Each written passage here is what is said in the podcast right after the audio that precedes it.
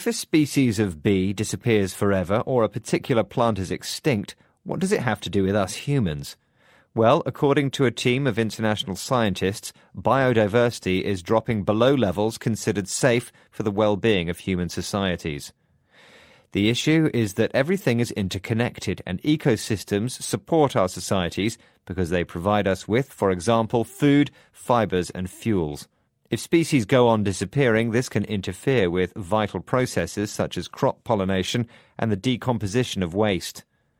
A framework which defines the environmental limits within which humans can operate, called planetary boundaries, says that losing more than 10% of the biodiversity in an area places the local ecosystem at risk. Ecosystems are all different, but this percentage is considered a good measure of safety. A study published in the magazine Science suggests that 58% of the world's land surface already falls below this level. These areas house 71% of the global population. Professor Andy Purvis from Imperial College London and the Natural History Museum is one of the authors of the study. He says once we're the wrong side of the boundary, it doesn't mean everything goes wrong immediately, but there is a markedly higher risk that things will go badly wrong. The researchers found that grasslands, savannas, and shrublands were most affected by biodiversity loss on average.